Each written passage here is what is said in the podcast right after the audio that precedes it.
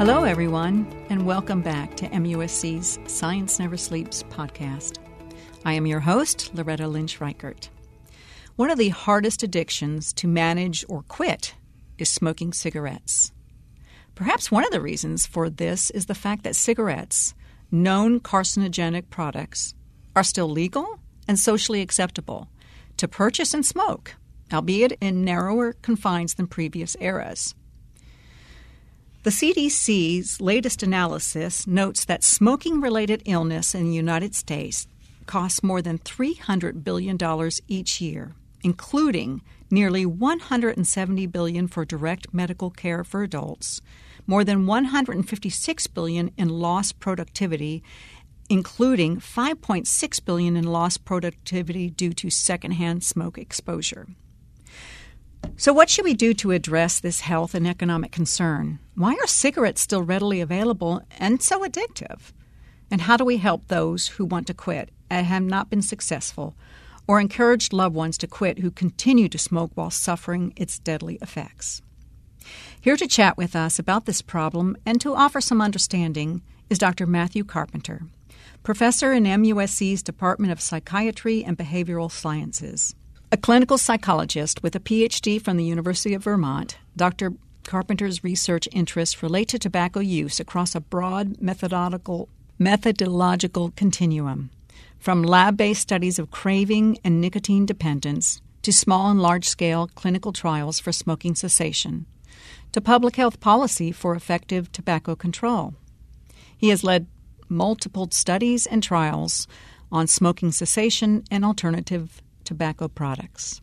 Welcome, Dr. Carpenter. Well, thank you for having me. Our pleasure. So, before we get in depth in the myriad factors related to cigarette smoking, I'd like to ask you to explain the difference between a few of you, your research foci. Specifically, what is the difference in research goals for tobacco control, smoking cessation, and nicotine dependence? Are they related? And why not just focus on smoking cessation? Well, we could. That's that's a very easy question and a, and a natural question. It really depends on what you are studying and how. So, for example, if I'm studying uh, nicotine addiction, I'm studying the process by which uh, smokers become addicted uh, or their addiction or dependence changes over time. It's more mechanistic than anything else. If I'm doing clinical trials that are focused on cessation, then it's about quitting smoking and ways to do that, how it happens, how it may not work for some people and more so for others. And if I'm talking about policy, then I'm really talking about uh, population surveillance and uh, you know populations at large. So it's really it's all under the umbrella of uh, smoking cessation, but it's really about where our focus is and what we call it. And that makes sense because sometimes you have to really understand the mechanisms before you can even offer solutions to smoking cessation or even talk about alternative products. That's exactly right. So we don't do clinical trials until we are understanding the, the processes of addiction and what it is that keeps people maintained on nicotine, uh, or cigarettes or e-cigarettes or anything else. And you know, it's that kind of science that leads the way for clinical trials. And then once we know what works in a clinic, uh, clinical trial, then we can apply it to the population. So we can have policies uh, that deliver these strategies to people at large. Is is it fair to call it smoking addiction? Um, when I think of addiction, uh, just as a layperson, I think of things that are to me really horrible, like drug and alcohol yeah. addiction, and things that can really devastate a life. Smoking, indeed, causes, as we noted earlier from the CDC, many medical problems. Mm-hmm. But it's not it's not one of those things that can um, you know, ruin your life, at least in the short term. What are your thoughts on that? Yeah, so um, addiction is sort of a, a has gotten a pejorative um, interpretation in our culture. Pejorative meaning that it's got a, a, negative stigma. So the word that I prefer is dependence. Okay. It's a dependence, and it's not implying anything that's a character flaw which you know we sort of uh, have the word addict, right? Right. You're an addict. You have a, a, a, character flaw of some sort, and we want to get away from that and not stigmatize anybody. So I prefer the word uh, dependence. Um, but really, we're talking about being hooked on nicotine. Now, what is dependence, and uh, is it is it a is it an addiction or is it a habit? And what I would say, it's both. So, a- and this is really easy to explain, and I think most smokers would understand. So, uh, when you smoke a cigarette, uh, the addictive property, if you will, the dependence causing property is the nicotine. It's it's in your brain within seconds. It's releasing dopamine and a cascade of other neurotransmitters that makes you physiologically dependent. It's it's an addiction. It's a physiological dependence. If you don't have that nicotine, you crave, you go through withdrawal, you have urges. Now, if that was all what dependence was, if it was just a physiological addiction to a drug, then we could treat that drug, um, uh, that that dependence, in a in a pharmacologic way. But let's face it. You know, I, this is an example I often use with smokers. I said, you know, raise your hand if you've ever have a cigarette when the phone rings raise your hand if you ever have a cigarette when uh, you get in your car at the end of the day. And of course, I you know I go through this with many people, and the room fills with arms in the air. So uh, now, why is that? It's because it's it's a learned behavior. The phone rings, the, automaticity. The, the, they get in the car at the end of the day, the automaticity of reaching for that cigarette. It's not like you have a thought process that says, oh, the phone is ringing. I think I'm going to have a cigarette right now because I've had 20 years of this and this is what I typically do. No, it's an automatic, learned uh, uh, behavior. If you think back to you know your psychology 101 days, it was like you know the Pavlov dogs. It's the same process. So is it a, is it an addiction or is it a habit? And the answer is it's both. Uh, so it's a it's a behavior that we've learned, and it doesn't unlearn itself overnight.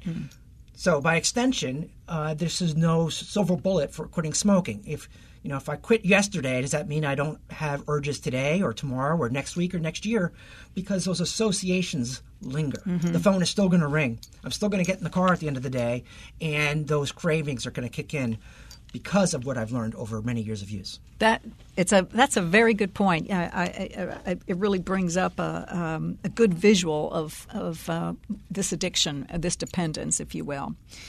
Well, uh, can we? I'd like to speak a little bit more about that. Actually, um, not not the definition, but what is happening in the brain when you smoke cigarettes? So uh, the nicotine, uh, when you inhale a cigarette or in, inhale any drug, I mean, the, it, it reaches to your bloodstream very quickly within seconds. It crosses into the brain within seconds.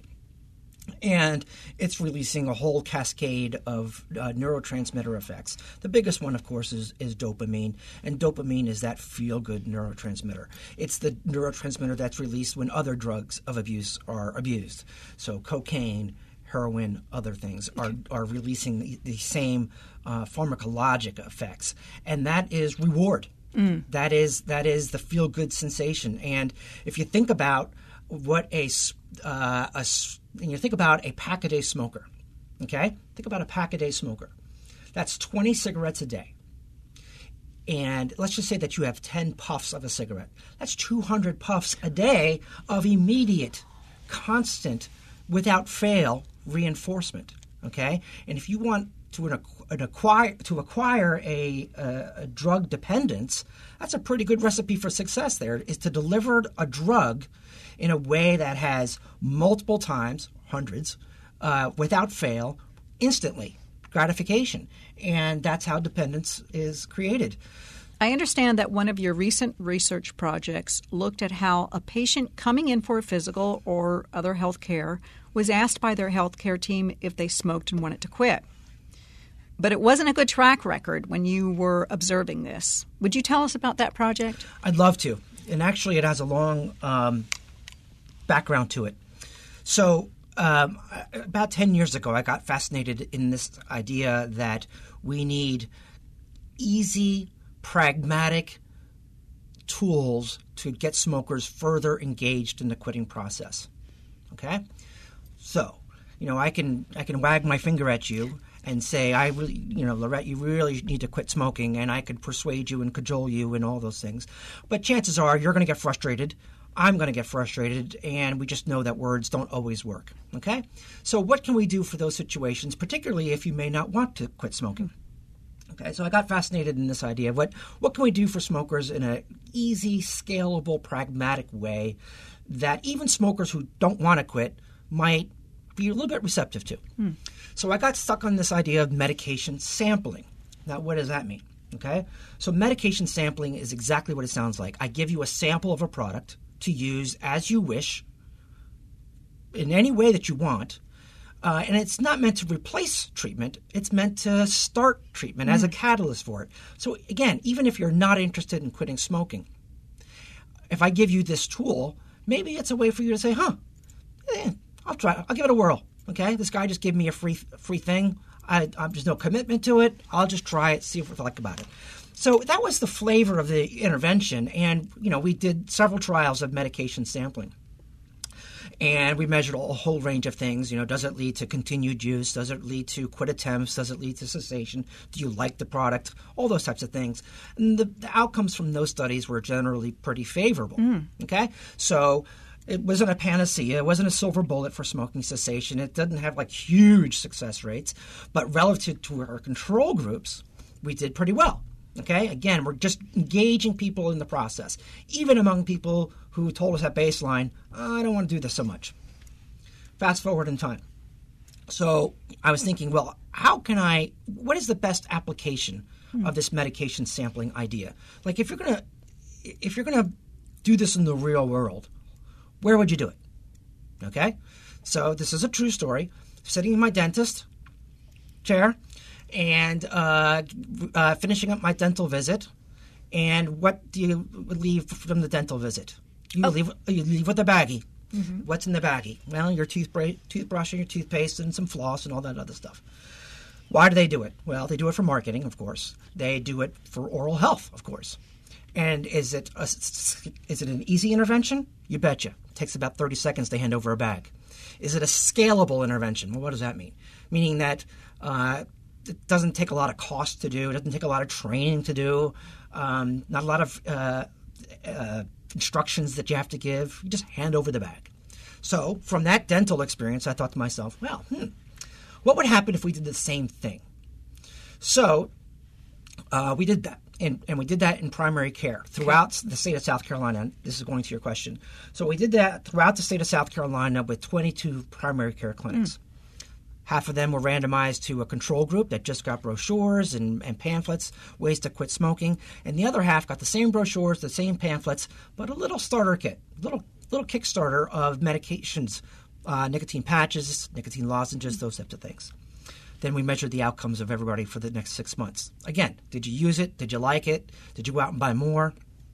And by the way, did you change your smoking behaviors? Did you try to quit? Did you succeed in quit? Did you fail in quitting?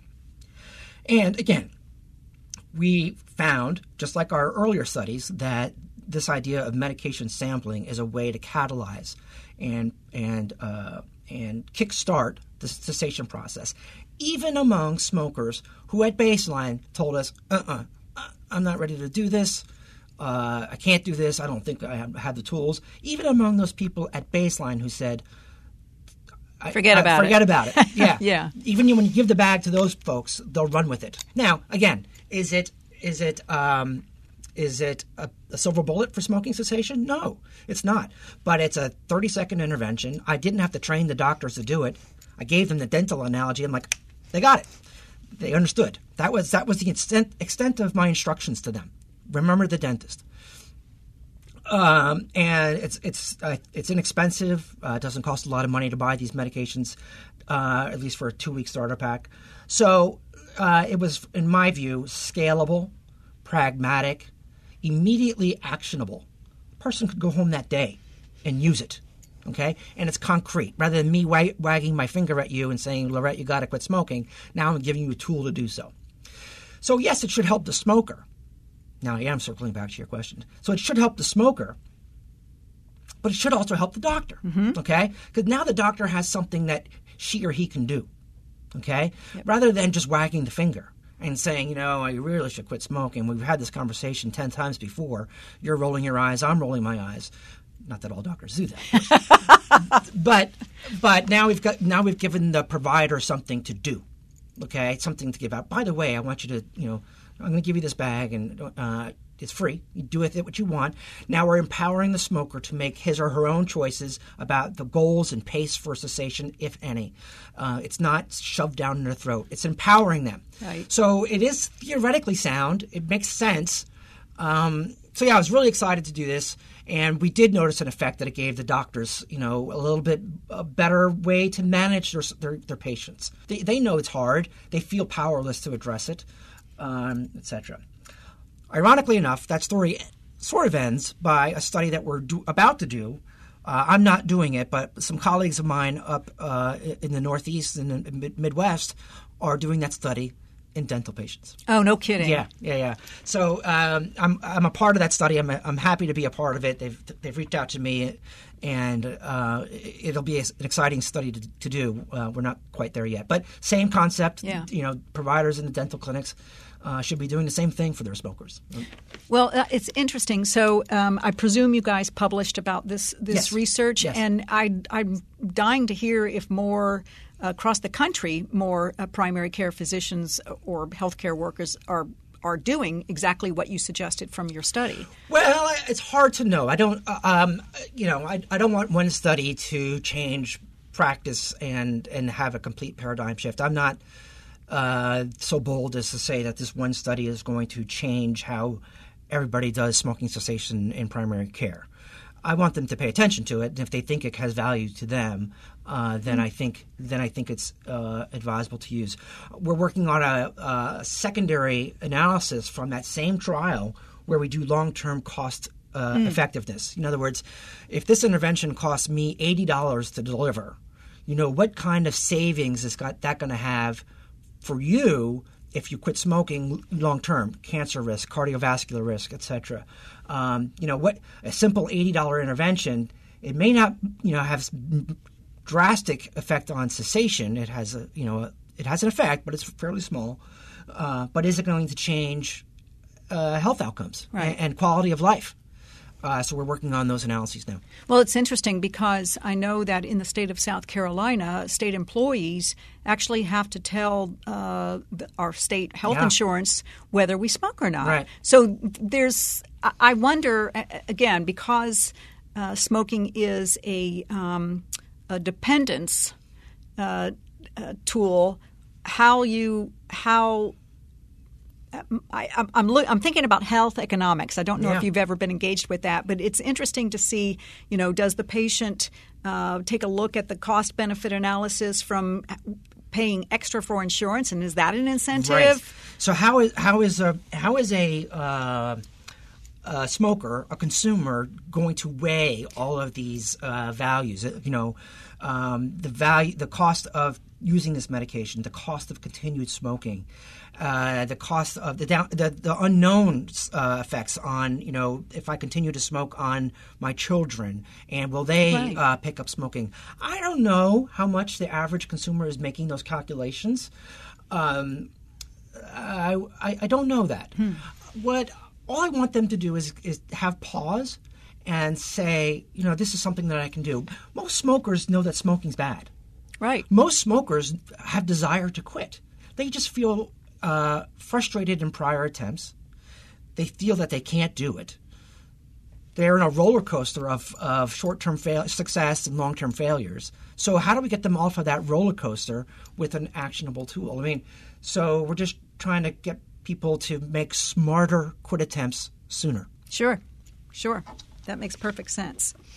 As an academic health center, we know that clinical trials are a very important tool in research. Because cigarettes are such an addictive product, what methods do you and your team employ to encourage participation in the research? Wow, this is a it, it's a, such an important question, and um, there's no easy answers. I mean, participation in clinical research is a challenge for any clinical researcher, not just the you know tobacco people and, and ourselves, my team. Um, we want to get more people into our studies. We want to get more diverse groups into our studies. Let's face it, smoking these days is becoming increasingly concentrated among certain segments of the population. There are racial differences, didn't know that. there are socioeconomic differences, and there are certainly urban and rural differences. Okay, Uh, in fact, the smoking prevalence in Charleston County, where we are, is quite low compared to the rural uh, outreaches of South Carolina. There's a large discrepancy. So if I uh, sort of wave my research flag and say, please come join my study, that's going to be really insufficient because I'm going to get the people who may not be the people who really need it. So, how do I go out to the community and get the people who really need it? So, I'm really excited by some of the, the work that we're doing on what we call remote clinical trials. Uh, uh, remote clinical trials are exactly what they sound like. So rather than me doing a, a, research study at the Medical University of South Carolina and hoping and crossing my fingers and expecting people to come into my clinic, we're going out to them so that they don't have to leave their living room. Okay? Now, wouldn't that be nice if you live in the middle of nowhere, South Carolina? So, you know, how do we reach those those folks? We have to be able to go out to them and specifically to the to their living room so that we can deliver treatment in, in that way. So I'm really excited by the methods that we're doing with this. Uh, my colleague, uh, Dr. Jen Dahne, and I are really um, expanding the options and the methods by which we reach out to uh, smokers around the state. Uh, and we are uh, figuring out how to do consenting um, over the internet. Sure. We're figuring out how to do treatment delivery through the phone and, and apps and uh, the mail, of course. We are figuring out how to do follow up assessment on your iPhone or your Android device or your iPad. We are figuring out how to collect biospecimens remotely. That's a big challenge for us. Is this? Uh, can I ask if, if did this uh, this idea happen prior to COVID or or was it? Excellent a- question. So, yes. It, so um, my studies have always been fairly large in size.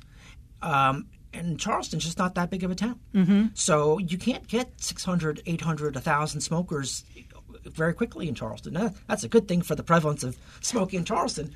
But if you need that size of a study, you've got to go elsewhere. So even prior to COVID, we were going out remotely. Okay. And um, uh, so I mentioned Dr. Dahne uh, working with others uh, in our group uh, to really push this science forward. We have a very large center uh, grant that we're working on where the whole crux of it will be delivering treatment in a way that is remotely. Uh, and uh, Dr. Ben Toll is a is a, mm-hmm. is a is a is a big partner with me on that one. So uh, among many others, so we are delivering treatment out into those the living rooms of participants around the country. And so, two things I want to add to that: we can uh, we can increase, if not ensure, that we get uh, demographic diversity, mm-hmm. geographic diversity. So we don't just have, you know, Caucasian women joining our studies, which was a problem 10 years ago. Uh, so uh, you know we can get more uh, numbers of men. We can get more numbers of African American smokers. We can get more rural smokers, which are you know those three groups. If we could do that, we'll be doing a good thing. COVID comes along, and you know forces the entire universe to shift from in-person to remote studies. So we were bragging like we we've been doing this for a long time. You know, catch up with us, folks. Uh, so we were actually became a national resource for a lot of people who wanted to shift their science to remote. And oh. you know, we were getting phone calls and emails all the time. Well, how did you guys do this? How did you guys do that? And turns out we were you know able to give a lot of I hope, good answers for other researchers as they wanted to do the same thing. Now, COVID is on its way out, knock on wood, or we hope. So, should we go back to in person research and go back to where we once were three, five years ago? And I would say no. Uh, I would say that we still need to be going out into the into the rural areas of, of uh, South Carolina and elsewhere to reach our study populations uh, we live in an ivory tower in, right. in academia, right? And we have to be very aware of that and to recognize that the research that we're doing needs to and has to be applicable to large segments of smokers, even if they don't live in our um, proximity. So I think there's great value to doing remote trials uh, well beyond COVID. Is every clinical trial going to be a remote trial? Absolutely not. Um, you know, sometimes you need to come to the lab. Sometimes uh, there's an intervention that we need to have more hands on, not hands off. But to the extent that we can, can we, how can we be uh, extending our research beyond these ivory towers? So I'm gonna I'm going to show my nerd creds here um, because what I'm curious about when you're doing those remote uh, research trials, is a lot of what you're getting back as evidence just self reported stuff? Or mm-hmm. how do you get actual evidence that you can say, okay, this is valid and accurate? Excellent. Okay. There, that's the big sixty-four thousand dollar question. Sixty-four thousand dollar question. That is the one that we're scratching our heads about. Okay. Honestly, because when we do clinical research for smoking, for years we have relied on what we call self-report. You're a smoker. I know you're not a smoker, but Loretta, I ask you, you know, how many cigarettes have you had? And you give me a number. Have you tried to quit? Yes. How long have you stayed quit? All the things that we ask you, we rely on your self-report some studies there might be monetary incentives to be quitting okay mm. suddenly now you've got some bias there so and and just in general principle we want to have an objective measure by which we can corroborate your self-report okay how do you do that remotely well we're working on it we are getting to the point now where we can deliver to the smokers homes uh, a small device called a carbon monoxide detector it's a one-time use. Um, it's a single single uh, user use. You can use it repeatedly, and uh, it'll connect to your phone. And we have ways of you breathing into this device and us capturing the data remotely in real time. So now we have an objective indicator of your smoking through carbon monoxide. Can we be doing other things? Yes. Should we be doing other things? Yes. We're on the cusp of really changing what's possible remotely. And, you know, maybe one day we'll be able to capture other biometrics uh, through sensors, watches that you may wear, um, and capturing those, those data in real time uh, in an objective way. That's that's fascinating, and I bet you that there's somebody out there doing an app or some sort of device that will come on the market soon for you to do just what you're trying well, to do. Right. So we are we uh, MUSC uh, is I think leading the way in that regard for. Um, for the breathalyzer that I just mentioned. I, I mentioned Dr. Dahne a few minutes ago. I'll mention her again. She is working on the app uh, that will integrate data collection and the device itself in a way that's very research friendly. That's really cool. And, and, it also suggests to me that the type of research that you do, and I'm sure this is true about a lot of addiction research, but you're not just dealing with the very specific um, smoking uh, uh, clinical trials it sounds like you're talking about um, having to engage neurosciences, engineering, yeah. Uh, of course, behavioral, which is your forte.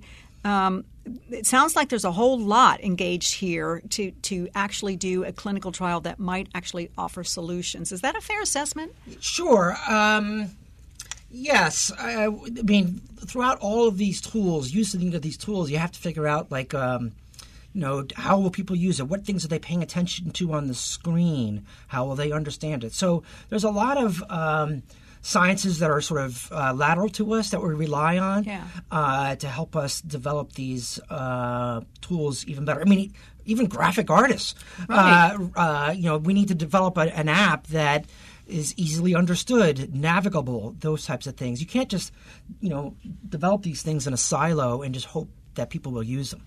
You're Right. Absolutely, and that's one of the great things about an academic health center. The kind of research we do and the folks we have at our um, disposal from across the the um, the institution, uh, different disciplines right. and that sort of thing. It's it's really a wonderful thing. Yeah. What are some realistic solutions that your research has teased out about smoking? Okay, so um,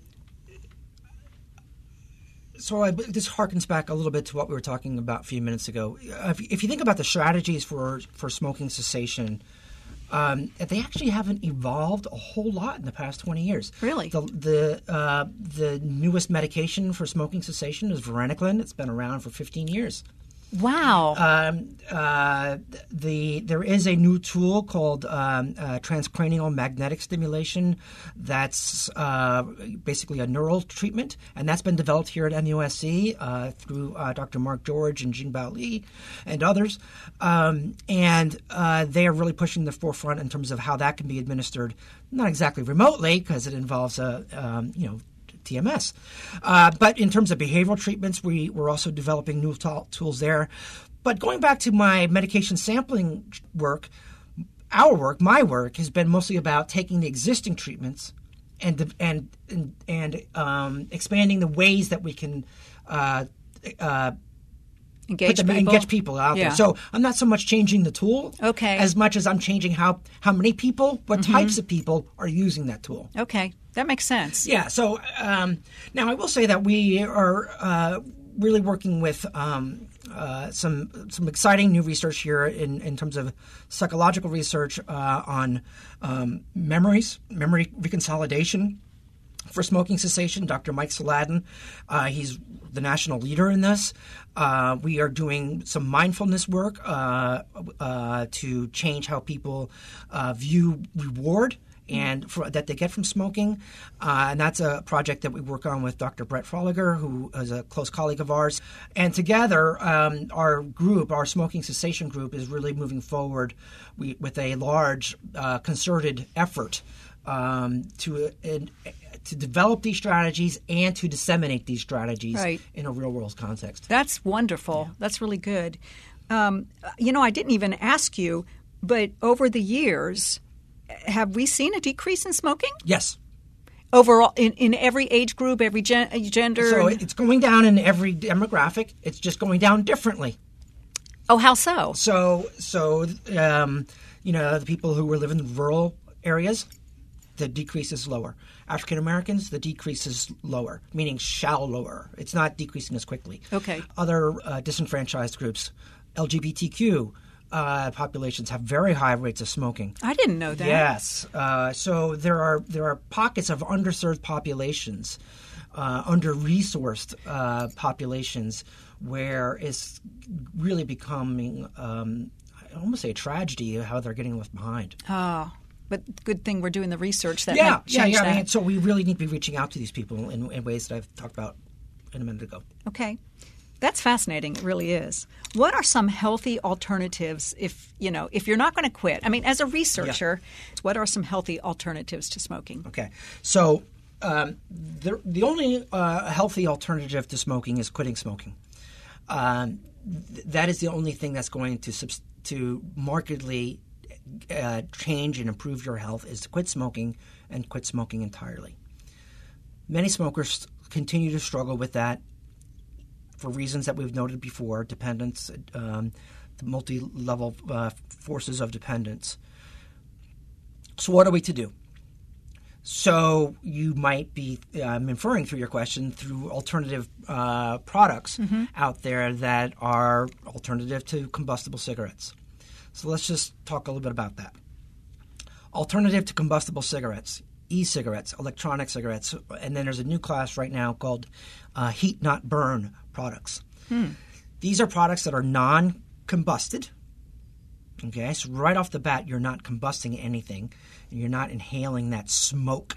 Okay. Okay, you were inhaling a vapor. Okay. Okay. Big difference. Okay, so one is combusted and one is not. Okay. Okay, so when you are inhaling a smoke, you are taking in carbon monoxide, you're taking in tar, and all the other nasty ingredients of, of a cigarette, many of which we know cause cancer, heart disease, and other outcomes. Along comes an e cigarette, electronic nicotine delivery system, uh, sometimes called ENDS, electronic nicotine delivery system. And they uh, vaporize nicotine without burning it. So it's a vapor that you inhale. It is nicotine that is getting into you and not necessarily all of the other um, uh, carcinogenic ingredients from a combustible cigarette. Is a e-cigarette safe? No. There are known toxicants in e-cigarettes. But generally, those levels are very, very low, often called trace levels of uh, toxicants in an e cigarette. Are they safe? No. Are they safer than combustible cigarettes? Absolutely. And I would say 95% of researchers would agree with me on that. There's a few holdouts on that. So, uh, safer but not safe. So, can smokers use these products as an alternative? Yes. It's certainly better than continued smoking. Okay, certainly better than continued smoking.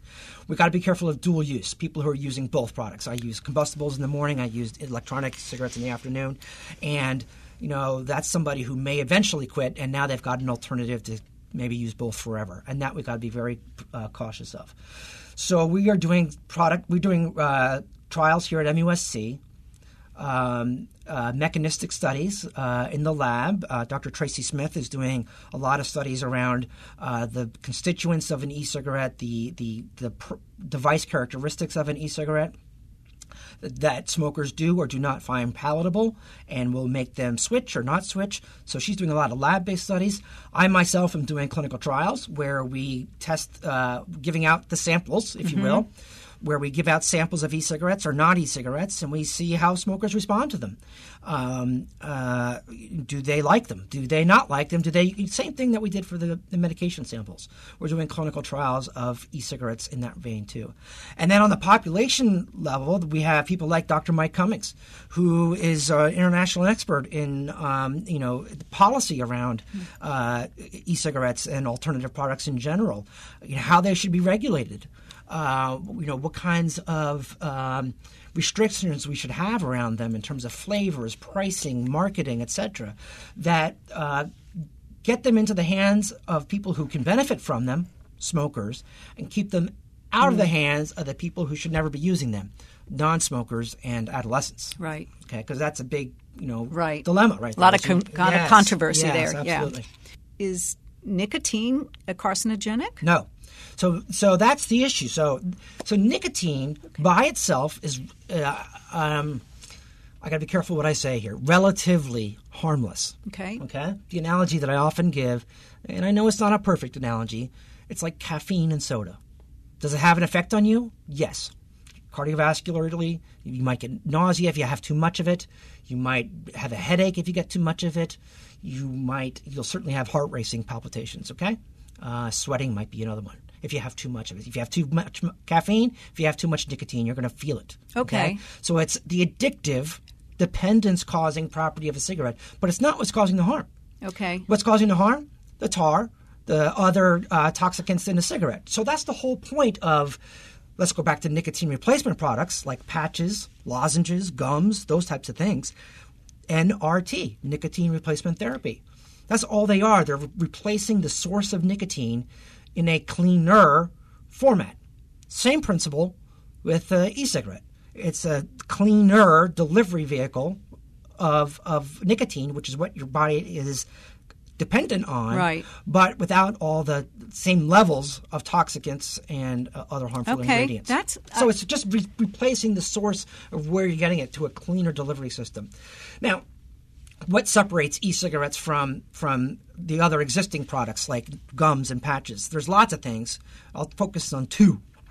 Okay, so the nicotine replacement therapy, patches, lozenges, gums, those are approved cessation uh, products, meaning that they've gone through the FDA review process and have gotten uh, an approval as a cessation tool. They've gotten approval as a cessation tool um, and they're approved as such.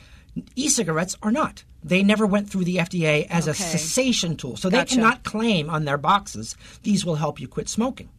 Okay, they, are not allowed to say that yep. because they're not approved in that way. Can smokers use it for that purpose? Absolutely. We kind of hope they do.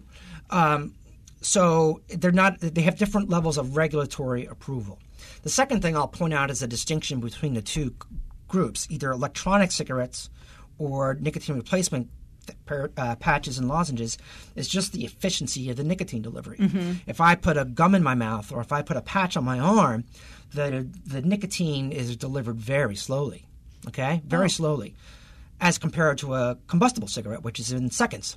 Right. Okay. Right. Then along comes an e-cigarette and delivers it, and you you're inhaling that vapor deep into your lungs, and you have nicotine delivery that is on par with what you might get from a combustible cigarette. Okay. So now you've got something that's a lot more substitutable right. for a combustible cigarette because merely it's delivering a lot of nicotine fairly quickly. And then it's also the habit part. Right, it's got, got, the habit, that, the yeah. hand to mouth uh, right. part, uh, that habit, what we sometimes call the sensory motor um, substitution. You feel that burning in your throat. You don't feel burning in your throat from a, a, patch.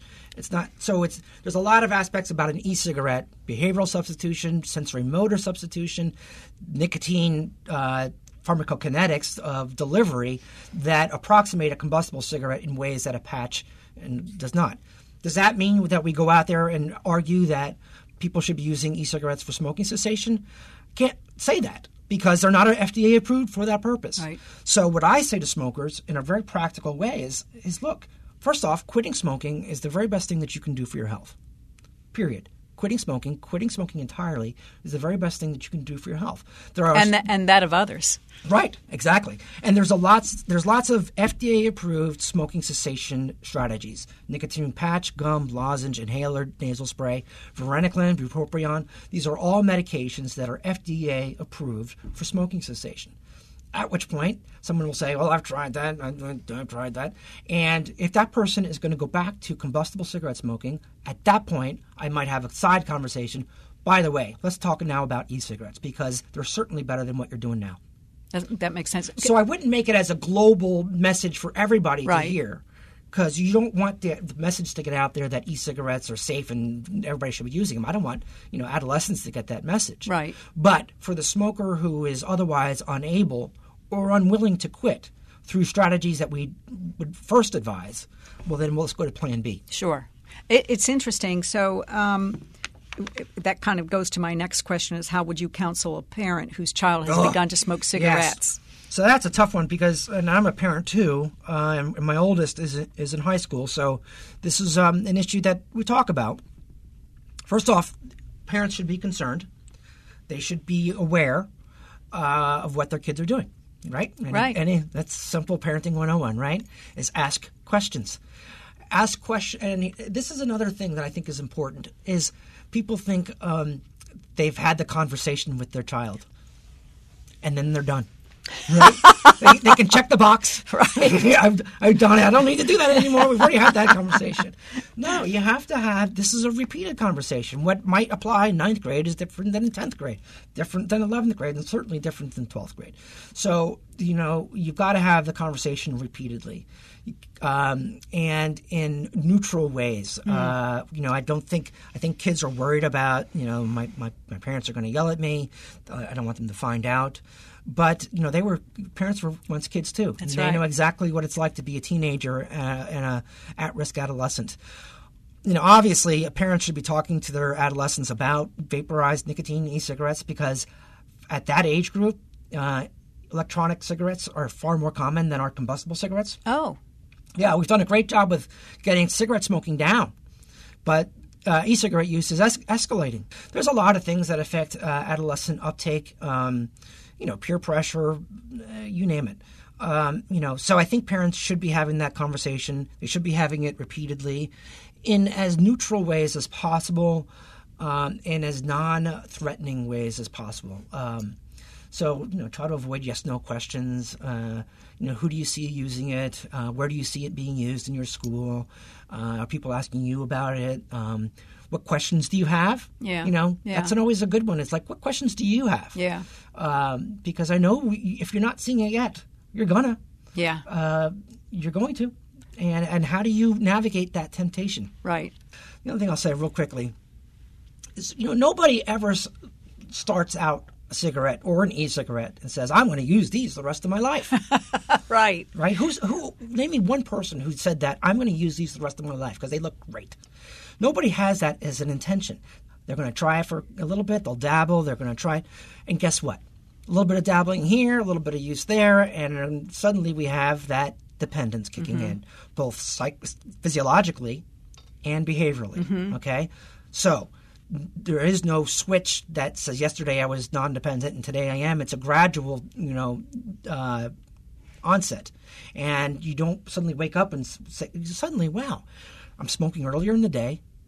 Wow, I am starting to crave more than I ever did. Um, I am using in places that I didn't think I would be using in the past. I'm starting to hide it a little bit more. Uh oh, I was not doing this three months ago.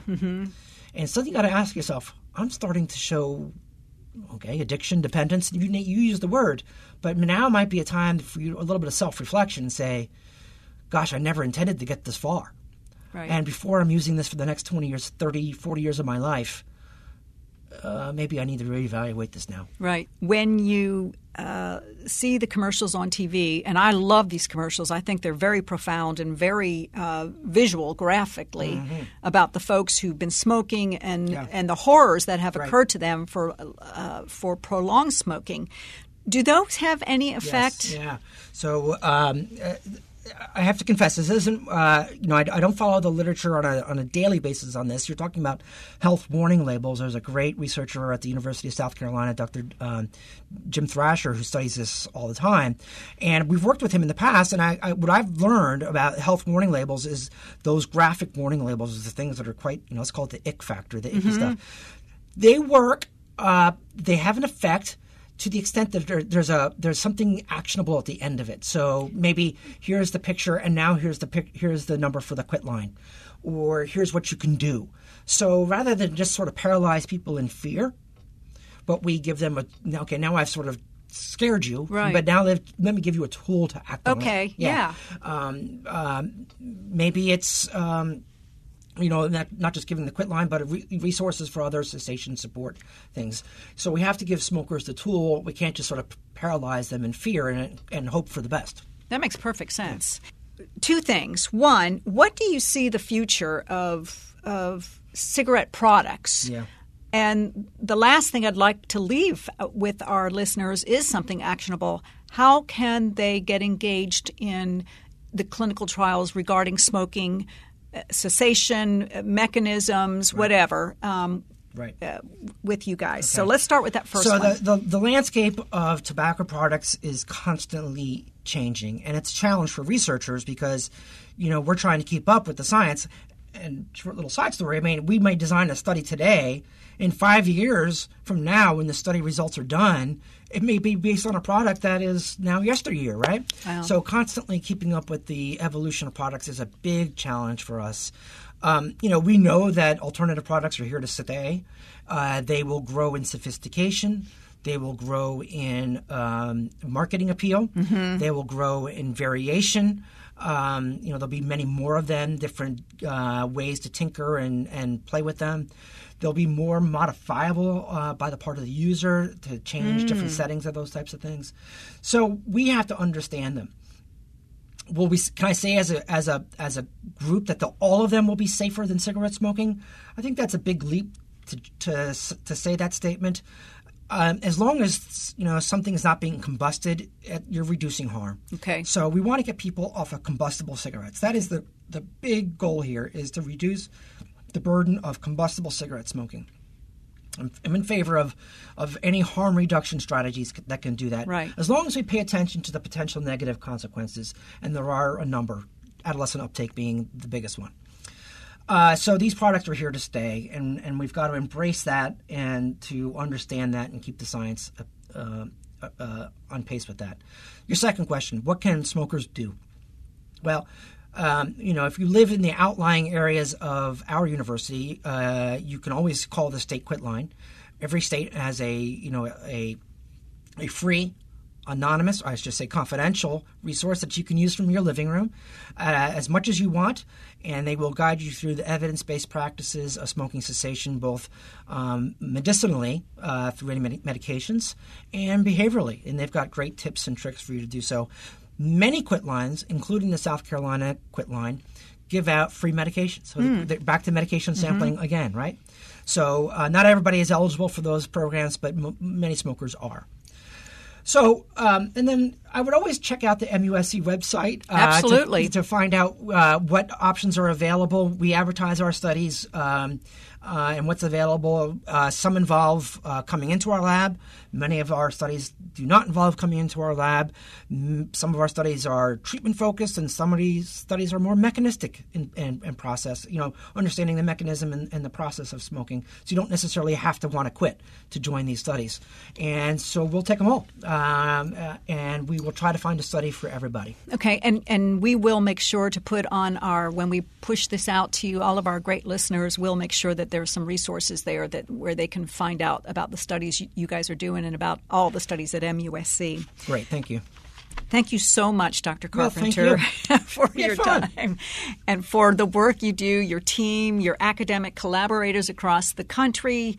Um, it's it's we're we're really grateful to you. Um, and you're a lot of fun to talk to. Well, thanks. I enjoyed this. I really did. thank fun. you. Thank it you. is great fun. And thank you to all of our listeners for your continued interest, engagement, and support in research happening at the Medical University of South Carolina. Stay healthy and informed and quit smoking if you're smoking.